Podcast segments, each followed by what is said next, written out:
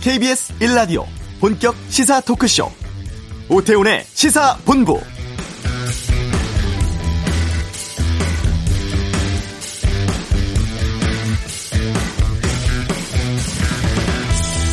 네, 4월 7일 보궐선거 열흘도 채 남지 않았습니다. 사전투표는 이번 주 금요일 시작되죠. 공식 선거 전 시작된 이후 후보들마다 바쁜 일정 소화하면서 유권자들 만나고 있는데요. 정책 홍보 속에서 상대 후보를 향한 날선 비판의 목소리가 높아지고 또 여야 모두 여론조사 맹신론을 경계하고 있습니다. 민주당은 시간 갈수록 선거 판세가 박빙으로 갈 것이라며 지지층 결집하려는 분위기고 국민의힘도 이번 선거 결국 조직 선거다. 민주당이 절대 열세라고 단정하기 어렵다. 끝까지 방심하지 말 것을 강조하고 있는데요. 이 9일 앞으로 다가온 보궐선거의 판세 그리고 곳곳에서 나오는 여론조사 어떻게 읽어야 할지 또 실제 투 개표에선 어떤 결과가 나올지 관심이 집중되고 있습니다. 오태훈의 시사본부 잠시 후 이슈에서 여론조사 전문가와 함께 최근의 선거 판세 짚어보도록 하겠습니다. 경제 브리핑 국민연금의 국내 주식 투자 관련해 살펴보는 시간 갖겠고요. 2부 외교전쟁, 탄도미사일 발사 이후에 북미 상황에 대해 진단해보는 시간 준비하겠습니다. 월요일 시사구말리 있습니다. 보궐선거 막판 변수가 있을지 또 오늘 오후에 발표되는 LH 관련 투기 방지 대책과 같이 주말 사이 정치권 이슈에 대해 다양한 의견 듣도록 하겠습니다. 오태훈의 시사본부 지금 시작합니다.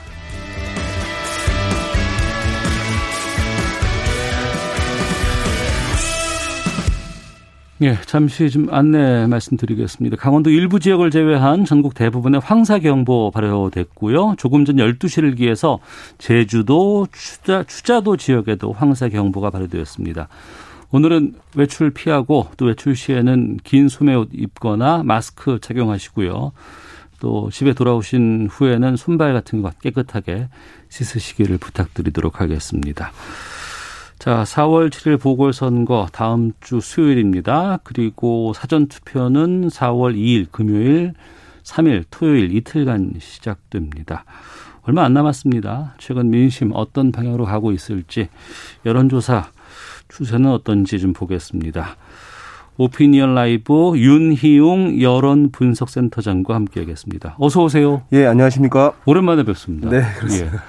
어, 4월 총선 때 네. 정말 왕성한 활동해 주셨고 네. 또 분석도 좀 많이 해 주셨는데 또 여론 조사의 계절이 다가왔어요. 네. 하나씩 짚어보도록 하겠습니다. 먼저 그 대통령 국정수행 지지율 조사 나와서 이것부터 좀 짚어보면서 전반적인 네. 상황도 좀 살펴보겠습니다. 어, 문재인 대통령 국정수행 평가 관련해서 부정평가가 62.5%, 긍정 평가 34.4%라는 결과가 나왔다고 하는데 네. 이 부분 좀 말씀해 주시죠. 네, 이건 이제 YTN이 리얼미터 의뢰에서 지난 월요일부터 금요일까지 실시한 조사 결과인데요. 네. 자세한 사항은 중앙선거 열심히 사이트를 참조하시면 되는데 어, 대통령 우리가 국정 지지율이라고 부르는 이제 그것이 34.4%입니다. 그러니까 네. 대통령이 최근에 일을 잘하냐 못하냐라고 묻는 것이거든요. 음. 그래서 어, 뭐, 지난주보다는 수치상은 좀 높, 높아지긴 했습니다만은 어쨌든 30% 어, 이제 중반 아래를 보이고 있고 네. 말씀하신 이제 부정 평가가 어, 역대 최고치로 62.5%가 나왔으니까 음 상당히 어쨌든 대통령에 대해서 대통령 업무 평가에 대해서 부정적 시각이 높아졌기 때문에 선거를 앞두고 있는 음 아무튼 여당으로서는 상당히 이제 곤혹스러운 지표들이라고 할 수가 있을 것 같고 예. 아마도 이제 이것이 최근의 흐름들을 보게 되면 어, 긍정 평가 낮아지고 부정 평가 높아지고 있는 그 흐름들 그때 이제 LH 사건이 있은 이후에 뚜렷하게 나타나는 현상 현상이기 때문에 음. 아마 이제 LH 직원들의 그 투기 사건이 얼마나 많이 국민들의 분노와 불만을 이제 사고 있는 것인지 그리고 그것에 대해서 사건이 아직 매듭지어지지 않고 있다. 그래서 네. 그것이 지속적으로 좀 영향을 주고 있는 것을 확인할 수 있는 것 같습니다. 네. 이게 정당 지지율에도 좀 영향을 좀 끼쳤다고 봐야 되겠죠? 네, 이제 정당 지지율도 함께 보, 게 되면 국민의힘의 정당 지지율은 이제 전주 대비 3.5% 포인트 상승한 39%를 기록했고요. 예. 이 조사에서 여당인 더불어민주당은 0.2% 포인트 오른 28.3%의 결과를 이제 보였습니다. 39%면 국민의힘은 출범 이후 최고 지지율 아닌가요? 지금 어. 원래는 지금 불과 이제 몇 주 전까지만 하더라도 뭐 여당인 더불어민주당의 정당 지지율이 월등히 높은 조사 결과들이 대부분이었던 데 비해서 네. 지금은 어, 야당인 어, 국민의힘의 정당 지지율이 오히려 높은 것들이 많이 확인되고 있는 것이거든요. 네. 사실 이제 어, 대통령 평가와 정당 지지율 이것이 어느 것이 더 선거에는 직접적으로 예상할 수 있는 지표냐라고 음. 한 질문하시는 분들이 있는데 대통령 평가 같은 경우는 꼭 이거 정치적 성격 만은 아니에요. 왜냐하면 정치적으로 내가 대통령을 지지하지만 음. 아, 지금 LH권도 있고 하니까 뭐 최근에는 좀 잘 못하는 부분이 어. 있다라고 얘기할 수 있는 것이니까. 예, 예. 어 그래서 이제 정치적 지지랑 대통령의 국정 수행 평가를 동일시 할 수는 없는 부분이 있는데 음. 정당 지지율은 그렇지 않거든요. 예. 어느 정당 지지하십니까라고 하는 물음에 대한 질문이기 때문에 우리가 지지라는 것은 상당히 마음속에서 깊이 우러나는 이제 어 생각이거든요. 그런 면에서 이것이 이제 실제 어, 선거에도 상당 부분 영향은 제가 봤을 때는 대통령 평가보다는 정당 지지를 더 영향을 줄 수 있다는 점에서 음. 아마 지금 이제 지표상으로는 야당 같은 경우에는 어쨌든 어, 범야권 성향층들이 상당 상대적으로 결집도가 강하게 나타나고 있고 네. 반면에 이제 여권 지지층들은 그 결집도가 어좀 이전보다는 좀 느슨하게 나타나고 있는 측면이 지표에서 확인되고 있다 이렇게 보겠습니다. 음, 최근의 상황에 대해서 좀 살펴봤고요. 예. 이거는 재인용이기 때문에 표본 오차라든가 뭐. 네, 제가 아까 말씀드렸기 때문에. 예, 예 그렇죠. 아, 상관없습니까? 아까 말씀드린 걸로 대체하면 될 것 같습니다. 아, 알겠습니다. 네. 괜시리 좀 이러고 좀 긴장돼가지고 뭐 빼먹은 게 있을까봐. 네. 알겠습니다. 그러면 좀 본격적으로 이번 보궐선거에 대한 지지도 좀 보도록 하겠습니다. 네. 서울시장 보궐선거 보수야권 단일화 이후에 처음 실시된 여론조사 어떻게 나왔어요? 네, 이제 오마이 뉴스가 이제 리얼미터에 의뢰해서 지난 3월 24일 조사를 했는데요. 네. 어, 또 자세한 사항도 이제 중앙선거 여심위 홈페이지를 참조하시면 되는데요. 이 조사에서 어, 더불어민주당 박영선 후보가 36.5%. 네. 어, 그다음에 국민의힘 오세훈 후보가 55.0%였습니다. 음. 그러니까 뭐 거의 이제 15% 포인트 가량 이제 차이가 나서 국민의힘 오세훈 후보가 앞서 있는 결과가 어, 보이고 있습니다. 20 그러니까 20% 가까이 나는 것이네요. 예, 예. 어 그래서 어 지금 보게 되면 어쨌든 박영선 후보는 애초에 상당히 이제 등장했을 때는 40% 넘는 높은 지지를 보이는 조사들도 있었습니다만은 그 이후에 뭐 이제 윤석열 전 검찰총장의 이제 사태, 그다음에 음. LH 건의 이제 발생 등으로 인해서 야당 후보, 특히 국민의힘 소속 후보들이 어, 예전에는 국민의힘 소속이라는 것 때문에 디스카운트 현상이 있었거든요. 네. 그것이 이제 사라져 버리게 됨으로써 음. 어, 상당히 이제 높은 어, 지지를 얻게 되는 되고 네. 이제 월등한 이제 우위를 보고, 보이고 있는 현상들이 여러 조사 결과들에서 이제 확인이 되고 있는 상황입니다. 음. 전반적으로 봤을 때 그 청년층 아니면 네. 40대는 여권에 좀 유리한 세대라고 네. 하고 중장년층은 야권에 유리하다 그랬는데 요즘은 그게 또 아니라면서요? 네, 방금 이제 말씀드린 조사에서도 뭐 세대별로 봤을 때는 40대에서만 이제 박영선 후보가 우세를 보이고 있고 네. 어, 또 이, 말씀하신 이제 20, 30대에서도 원래는 이제 진보 성향 후보들이 우세를 보이는 흐름들이 어쨌든 선거 다가오면 확인이 되는 측면이 있었는데 음. 이 조사에서는 오세훈 후보가 20대에서는 특히 박영선 후보를 3배 가량 이제 앞서는 결과를 보이고 있으니까 네. 뭐 30대에서도 이제 우세한 흐름들을 보이고 있고요. 그래서 어 물론 이제 고령층은 뭐 보수 정당 후보가 또 원래부터 높았던 흐름이 이제 이 조사 결과에서도 확인되는데요. 음. 어, 많은 분들이 분석하기에는 어, 20, 30대들이 최근에 이제 오히려 진보 후보보다는 이제 보수 후보에 대한 어, 지지가 높은 것은 어쨌든 LH 사건으로 인해서 이제 부동산 등에 대해서 내 집 마련에 대해서 집값이 오른 것에 대한 불만, 어. 박탈감이 다른 연령대에 비해서 20, 30대에서 월등히 큰 것들이 좀 영향을 주지 않았겠는가라고 이제 보는 시각이 있고 또 한편 이제 20, 30대의 절반은 여성이지 않겠습니까? 네. 어, 그래서 이 선거가 치러지게 된 사, 사건, 사안, 원인, 그 다음에 그 선거 과정에서도 계속 그 문제가 소환되어서 이제 밝혀지, 뭐 드러나는 부분들, 밝혀지고 논란이 되는 지점들, 이런 것들이 어, 20, 30대 절반인 또 여성층에게도 부정적으로 좀 영향을 주는 측면이 야당 후보의 어, 우세로 이전과는 좀 다른 양상을 좀 보이고 있는 것이 아닌가 보입니다. 네. 선거가 이제 9일 정도 남은 상황에서 네. 인물론으로 봤을 때 지금 어, 두 후보 모두 박영선 후보는 이제 도쿄 아파트 문제가 지금 계속해서 네. 야당 쪽에서는 아, 공격 포인트로 지금 나오고 있는 것이고 네. 민주당은 오세훈 후보 내곡동 땅 투기 의혹 이건 좀 계속되고 있는 상황이거든요. 네. 이번 선거를 보게 되면 사실 이제 흔히 이중 구도의 선거라고 할까 이렇게 얘기할 수 있을 것 같아요. 이중 구도? 어, 어떠냐면 예. 원래 이제 선거는 이제 정부 여당이 평가를 받는 것이니까 어, 어 이제 야당이 어, 정권 견제 또는 정권 심판이라고 하는 공세 프레임으로 선거를 치르는 것이고 예. 그럼 여당은 이제 국정 안정론이라고 하는 방어적 프레임으로 선거를 치르는 게 기본 구도예요. 음. 어, 이번에도 지금 그 구도는 이어지고 있는 것이죠. 야당의 정권 심판 공세가 상당히 이제 거센 상황이고 네. 국정 안정론으로 버티기엔 여당이 좀 버거워 보이는 그런 상황이라고 할 수 있는데 그것을 이제 인물 구도로 내려가서 봤을 때는 오히려 공수가 반대인 상황이죠. 음. 만약에 물론 이제 야당에서도 여당 후보에 대한 공세가 있습니다만은 특히 이제 오세훈 후보의 내곡동 사건 어, 그 토지권 관련해서 여당의 공세가 굉장히 이제 강하게 일어나고 있는 상황이거든요. 예, 그리고 확인 관련된 여러 가지 보도들이 계속 쏟아지고 있고요. 부산도 예. 사실은 마찬가지인데 어. 그래서 그런 측면에서 전체 큰 틀에서는 야당의 공격, 여당의 방어인데 인물 구도에서는 오히려 이제 여당의 공격, 야당의 방어, 이제 이중 구도 현상으로 나타나고 있는데 뭐 지금 조사 상으로는 먹히는 것은 이제 큰 틀의 차원이 더 먹히고 있는 것이라고 할 수가 있겠고, 예. 어, 말씀하신 대로 지금 서울 어, 시장 선거 같은 경우에는 이제 오세훈 후보의 이제 내곡동 땅 투기 의혹을 이제 여권에서 공세를 하고 있는데 또 야권에서는 방어를 할 때 그것에 대해서 해명하는 방어 이제 전략이 있는 것이고, 예. 대개 선거에 임박했을 때는 상대 후보에 대해서도 뭔가를 꺼내는 거예요. 음. 그렇게 되면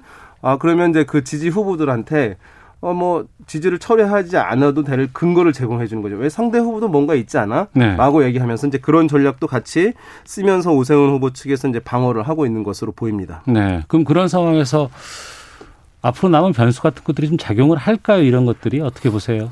아, 지금 사실은 이제 어 4월 7일로 하면 제법 남았지만 예. 사전 투표일로 하면 4월 2일 금요일이기 때문에 이제 아. 4일 정도밖에 남지 않은 상황입니다. 그러네요. 제가 네. 봤을 때는 사전 투표 본 투표일이 평일이기 때문에 사전 투표 때 투표율이 더 높을 수도 있거든요. 아. 예, 그래서 사실 투표할 수 있는 선거일 자체가 얼마 남지 않은 그런 상황이어서 특별한 어떤 변수가 나타나기는 쉽지 않아 보이고 그런 상황에서 제가 봤을 때는 어 마지막으로 이것이 투표장의 여론조사 결과는 선거 결과랑 다를 가능성이 있는 것이거든요. 여론조사와 선거 결과는 다를 수 있다. 왜냐하면 이제 여론조사는 투표에 참여하지 않을 분들도 포함된 여론이에요. 어. 근데 선거 결과는 투표에 참여한 사람들만의 여론인 것이거든요. 투표장에 누가 많이 가느냐. 그렇죠. 어. 그렇기 때문에 어 여권이든 여당이든 야당이든 간에 어 이제 그 지지층들을 투표장에 누가 더 많이 나가게 하느냐. 그러니까 음. 투표 의지를 높이는 제고하는 것. 그것이 이제 막판 며칠 남은 상황에서 어쨌든 여야 후보들이 자기의 지지층들이 투표를 방심하거나 또는 포기하지 않고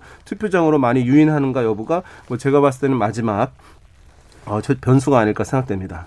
부산시장은 지금 여론조사가 어떻게 나왔어요?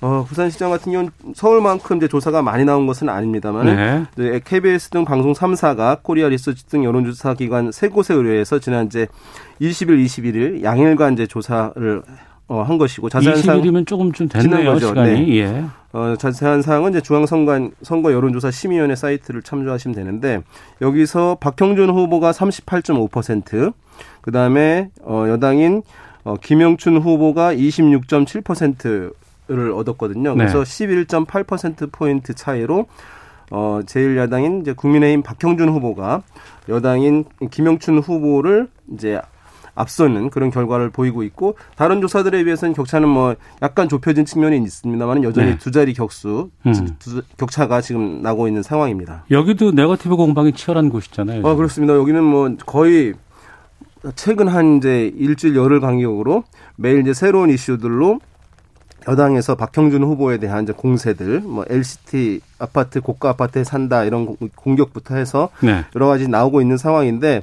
일정 부분 이제 영향을 주는 측면도 있고 또 그것이 충분하게 또 주지 않는 측면도 함께 있는 것 같긴 합니다. 음. 어, 다만 이제 이 조사를 보게 되면 아직 지지 후보를 정하지 않았다라고 네. 하는 부동층을 이제 총, 총합해 보게 되면 30% 내외가 되거든요. 음. 어, 그런 거 선거로 가까우게 되면 원래 이 부동층이라는 비율은 줄어드는 것이 일반적인 현상이긴 합니다. 그런데 이, 어, 이 지역 같은 경우는 또 그렇게 줄어들지 않고 있는 측면이 있어서 막판 이제 여당의 네거티브 공세가 과연 이제 최종적으로는 어떻게 영향을 줄지 또 실제 영향을 주고 있는 것 인지 주목되고 있는 부분이라고 하겠습니다. 네. 서울, 부산 모두 여론조사상으로 보면 민주당 후보가 국민의힘 후보에게 밀리고 있는 상황인데 네. 그리고 이게 일관되게 지금 여론조사에서는 드러나고 있는 입장이거든요. 네. 앞서 제가 시간 갈수록 선거 판세가 박빙으로 갈 것이라며 지지층 결집하려는 민주당. 네. 그리고 국민의힘은 아니다. 이거 너무 낙관하지 마라. 네. 지금 민주당이 절대 열세라고 단정하기 어렵다. 이렇게 지금 말하고 있는 상황인데 네. 이 지금 나오는 여론조사를 우리가 어떻게 이해를 해야 돼요? 그리고 과거에 보면 특히 네. 여론조사가 뭐 보궐선거라든가 서울시장 선거 같은 경우에 아니면 총선에서도 맞지 않는 경우가 꽤 있었다. 이런 네. 얘기를 많이 하거든요. 과거에 맞지 않는 대표적인 사례로 2010년 지방선거 그래서 네. 당시에 이제 한명숙 오세훈 후보가 맞붙었었고 음. 또 2016년 총선에서도 이제 오세훈 후보가 정세균 후보와 맞붙었을 때 어, 이제 조사 결과가 실제 선거 결과와 다르다. 네. 대표적인 네. 예로 드는데요. 그래서 항상 아까 말씀드린 대로 여론조사 결과는 선거 결과와 다를 가능성이 충분히 있는 것입니다. 음. 다만 음. 이것이 2010년대, 2016년대의 사례를 들어서 하는 것은 이제 바람직하지 않은데요. 왜냐하면 2016년만 해도 벌써 5년 전 네, 그때까지만 하더라도 2010년에는 훨씬 더 그렇고 2016년은 약간 그랬는데 가구 전화를 중심으로 조사가 이루어졌어요. 집 전화? 집 전화를. 어. 이미 그때 어, 집 전화의 뭐 등재 비율이라고 하는데 갖고 있는 사람 보유율이 사실은 40%를 넘지 못했던 그런 시, 상황이었거든요. 예, 예. 그러니까 조사에서는 대표성이 매우 중요하거든요. 그러니까 음. 주, 집 전화를 갖고 있는 사람이든 아닌 사람이든 간에 네. 고르게 표집이 되는 것이 중요한데 어. 집 전화를 갖고 있지 않은 50% 이상의 대부분의 유권자들은 배제가 됐던 것이에요. 예. 그러다 보니까 만약에 우리가 이렇게 생각해 볼 수 있잖아요. 집 전화 없는 분들은 아 젊은 층이고 활동력이 있어서 약간 진보 성향이 있는 사람들 아닐까? 근데 그 사람들이 완전히 배제됐던 것이다 보니까 어. 실제 어, 결과를 열어보니까 다른 결과가 이제 나온 것이라고 할수 있는데 그랬는데. 그런데 지금 같은 경우에는 네. 어, 휴대폰 조사가 또 휴대폰 100% 조사가 대세가 되어 있어요. 아까 음. 말씀드린 것들도 이제 휴대폰 조사가 80% 90% 이제 이상 또는 100% 되는 조사이기 때문에 그러면 이제 과거보다는 아마 이제 그 오차가 어좀 줄어들지 않을까 생각하고 있고 최근에 있었던 뭐 지난 대선이라든가 지난 총선 같은 경우에는 어 이제 선거 결과와 여론조사 결과가 좀 비슷한 측면이 있었다고 할 수 있겠습니다. 네. 그럼 요즘에는 좀 여론조사 상당히 좀 그 실제 결과와 좀 밀접하다 이렇게 이해를 해도 될까요? 과거에 비해서는? 네, 그렇습니다. 그런데 이제 어, 대선 같은 투표율이 높은 거는 더 좀 비슷합니다. 네. 왜냐하면 네. 아까 제가 말씀드렸듯이 투표에 참여하지 않을 분들이 별로 없는 거예요. 어, 다 관심 대선은 많으니까. 투표율이 이제 예, 예. 70% 80% 가까이 되잖아요. 예. 근데 이번 같은 경우는 이제 보궐선거다 보니까 음. 제가 봤을 때 투표 참여율이 뭐 50% 내외 될 가능성이 있어 보이는데 그럼 절반은 안 나가는 거니까 그렇죠. 그때는 네. 이제 오차가 발생할 수 있긴 한 부분이 있습니다. 그래서 어. 이제 조사기관에서는 이런 문제를 해결하기 위해서 이번 선거에 투표에 참여하실 겁니까라고 질문을 하거든요. 예, 예. 그러면 반드시 투표하겠습니다라고 하는 사람들을 이른바 적극 투표층이라고 해서 그때의 부분들만의 결과를 다시 보긴 합니다. 음. 근데 이제 이것이 뭐 우리 앵커님도 그러겠지만 투표하실 거예요라고 물어보면 민주시민 교육을 받으신 분들은 네네. 아, 투표 안 하겠습니다 안 할 겁니다라고 얘기를 못 하잖아요. 그렇죠. 아, 그렇기 네. 때문에 이것도 사실 한계가 좀 있긴 합니다. 어. 보궐 선거지만 관심은 높은 지금 선거예요. 네.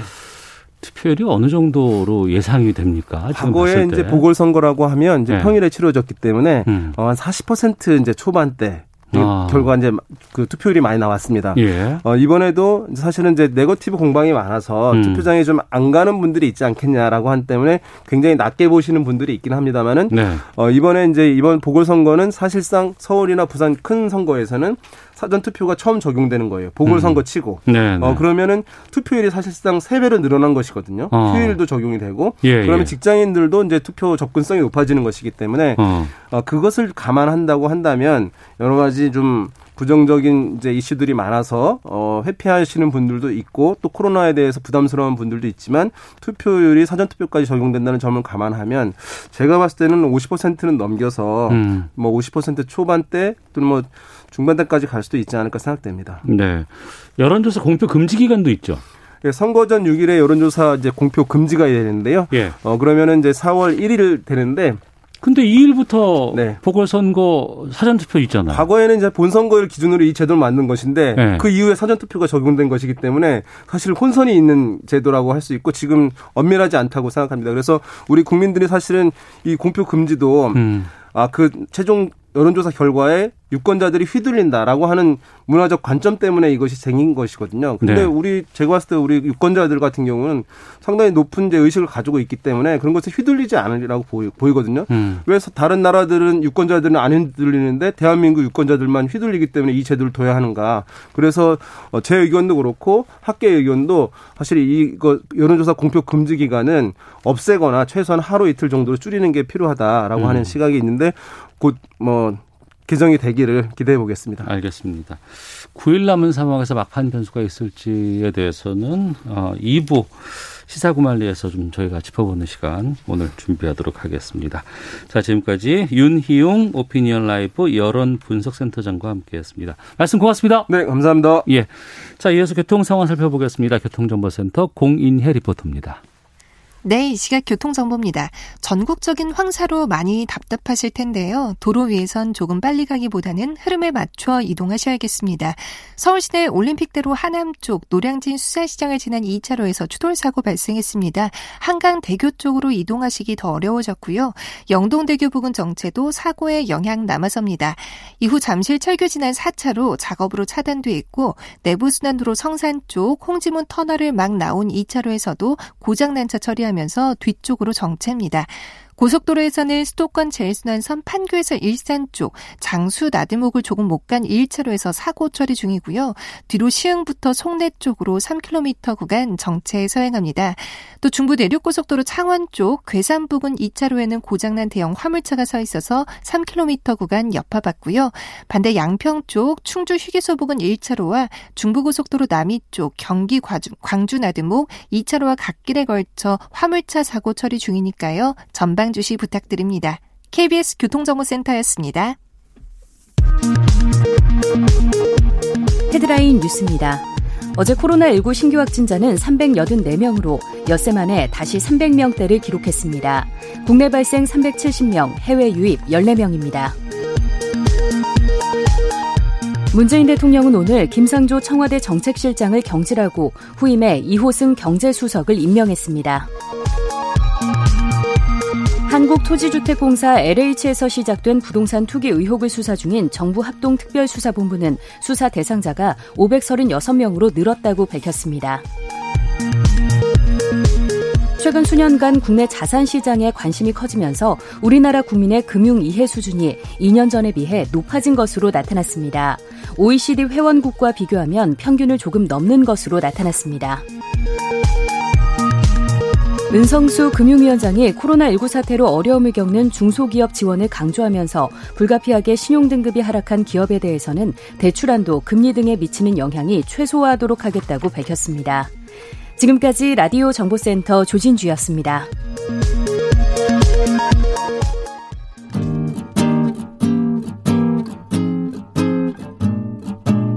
KBS 1라디오 오태훈의 시사본부 여러분의 참여로 더욱 풍성해집니다.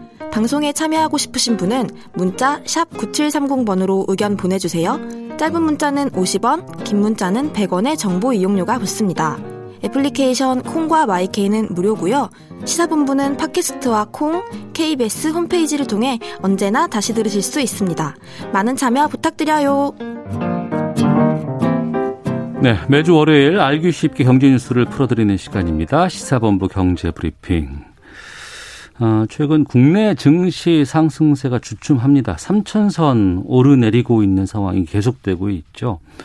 그런데 그 연기금이 우리 국내 주식 좀 내다 팔면서 개인 투자자들의 불만이 고조되고 있다고 하고 연금이 좀 국내 주식 투자 비중을 늘려야 한다 이런 목소리도 많이 있다고 하는데 글쎄요, 이걸 어떻게 봐야 될지 좀 점검해 보도록 하겠습니다. 참 좋은 경제연구소의 이인철 소장과 함께 합니다. 어서 오십시오. 예, 안녕하세요. 예. 국민연금이 지난해 말부터 국내 주식을 매도하는 게 좀 많이 늘고 있고, 이 때문에 아니 국민연금 같은 큰 손이 국내 주식 투자에서 매도를 계속하면 증시가 안 좋지 않겠느냐라는 개인 투자자들의 불만이 많다고요. 그렇습니다. 국민연금이 지난해 말까지 쌓인 기금이 네. 833조예요. 833조의 투자자가 있다는 건 어마어마한 큰 손이네요. 그러니까 이 기금을 갖고 있으니까 예. 세계 3대 연기금이에요. 음, 우리나라가 일, 우리나라가 일본, 노르웨이 다음으로 세계 3, 세 번째로 연기금이 등치가 커졌어요. 음. 그래서 이 기금을 이제 어떻게 하면 운영할까? 해외도 그렇고 국내도 그렇고 경쟁이 엄청 심합니다. 네. 그래서 지난해 말 기준 그러면 국민연금 국내 주식을 어느 정도로 갖고 있느냐? 176조 원어치 갖고 있습니다. 음. 전체 운용 자산의 21%가 넘어버렸어요. 네네. 자 문제는 2018년부터 야 이 중장기적으로 보면 어차피 이건 연금을 내줘야 될 돈이니 국내 주식 비중은 단계적으로 좀 줄이자라고 해서 매년 음. 낮추고 있습니다. 네. 어, 지금이야 국민연금을 내는 사람이 더 많지만 저출산 고령화가 빠르게 진행이 되고 있잖아요. 중장기적으로 보면 국내 주식을 팔아서 연금을 내줘야 하는 상황을 반영한 건데 음. 자, 그래서 이제 이 5개년 중기 전략으로 올해 국내 주식 비중 목표치가 어느 정도냐? 네. 16.8%입니다. 어. 근데 지난해 주가가 너무 많이 올라서 사지도 않았는데 비중이 20% 훌쩍 뛰어넘은 거예요. 아, 돈을 더 투자하는 것이 아니고 그냥 갖고만 있었는데 비중이 높아졌다. 맞습니다. 그러다 예. 보니 지난해 이제 크리스마스 이브날 12월 24일부터 음. 국민연금은 거의 하루 이틀 제외하고 계속 매도를 한 겁니다. 예, 예. 그 금액이 누적 금액이 15조 원을 넘어섰어요. 음. 자 이러다 보니 개인 투자자들은 아, 청와대 청원 게시판에다가 아니 코스피 3천 고지로 대표되는 화랑새에 국민연금이 찬물을 끼얹고 있다. 네. 매도 금지해달라라는 청원이 잇따르고 있고요. 음. 실제로 이제 이 한국 주식 투자 연합회라고 있어요. 네. 국민연금의 본사가 전주에 있거든요. 네, 네. 기금운용공단 본부 앞에서 음. 시위까지 벌이고 있습니다. 그래서 정말 그 비중 확대를 검토하고 있는 거예요, 국민연금 쪽에서? 그렇습니다. 동학개미로 불리는 개인 투자자들의 반발이 이어지자 이 같은 논란은 정치권으로 번졌어요. 예. 실제로 지난달 권덕철 보건복지부 장관이 국회 출석했습니다. 음. 그러면서 뭐라고 얘기를 했느냐? 자산 배분 문제를 기금운용본부에서 검토할 예정이다라는 겁니다. 네. 근데 권 장관은 국민연금 기금운용위원장이에요. 음. 위원장을 맡기도 있고 그리고 일부 이 위원들 사이에서도 해당 안건의 논의가 좀 필요하다 네. 이런 필요성을 제기하고 있습니다. 어. 그럼 도대체 어떻게 바꿀 건데 국민연금의 이제 전체 국내 운용 자산 대비 국내 주식 목표는 매년 0.5%씩 낮춰서 올해는 16.8%인데 네. 근데 주식이라는 게 하루는 뛰고 하루는 내리면 비중은 달라지잖아요. 네, 네. 대신에 그 목표치에 플러스 마이너스 5% 포인트 버퍼를 줬어요. 음. 더 보유하거나 덜 보유할 수 있도록. 근데 이거를 네. 끊임없이 이제 가치 평가가 바뀌니 이걸 좀 조정하자라는 거예요. 이게 지금 전략적 자산 배분 허용 한도라고 하는데요. 음. 전략적 자산 배분 한도와 전, 어, 전술적 자산 배분 허용한도 합치면 5%인데 국내 지식 비중에 대해서 현재 한도는 2%지만 네. 이걸 최고 3.5%까지 한도를 높이게 되면 더 이상 국내 주식 팔지 않아도 되니 음. 이 한도를 좀 조정하자라는 논의가 이어지고 있는 겁니다. 그 기금 운영하는 거 바꾸는 건 누가 하는 거예요? 이게 국민연금의 자산 배분의 권한은 국민연금 기금 운용 본부가 재량권을 갖고 있습니다. 네. 이게 국민연금의 최고 의결 기관이에요. 음. 기금 운용 본부. 여기는 20명의 위원으로 구성이 되는데 정부, 장차관들, 음. 4개부터 장차관들, 뭐 국민연금 이사장, 그리고 보건복지부 장관이 위원장이니까 당연직 6명. 네. 여기에다 근로자 대표 3명, 사용자 대표 3명, 지역가입자 대표 6명. 여기다가 관계기관 전문가 2명으로 구성이 됩니다. 음. 그래서 이런 회의가 있기 전에 전문성 제거하기 위해서 사전 심의 기구인 실무 평가 회의 또 분야별 전문 회의를 모두 열었어요. 네. 그리고 지난 주말에도 이제 이 그 이 논의를 하기 위해서 금요일 오후 3시에 회의를 열었습니다. 음. 이게 사실 보건복지부 장관이 의장을 맡다 보니까 늘 기금의 독립성에 대한 논란이 있어 왔거든요. 네. 우리보다 등치가 큰 일본이나 캐나다 같은 경우에는 사실 이렇게 정부의 장관이 의장직을 맡는 게 아니라 음. 전문가들 별도의 독립된 기구로 운영돼 있다 보니까 그렇습니다. 네. 세 차례나 회의를 했다고 하는데 결론 나왔습니까? 그러면? 결론을 내지 못했습니다. 음. 어, 지난주에 이제 국내 주식 목표 비중 허용 범위 변경을 놓고 논의를 했습니다만 네. 찬반이 너무 뜨거웠어요. 어, 기금위원 운영들은 뭐 변경식이나 조정 정도에 대해서 좀 더 충분한 연과 검토가 필요하다라는 겁니다. 음.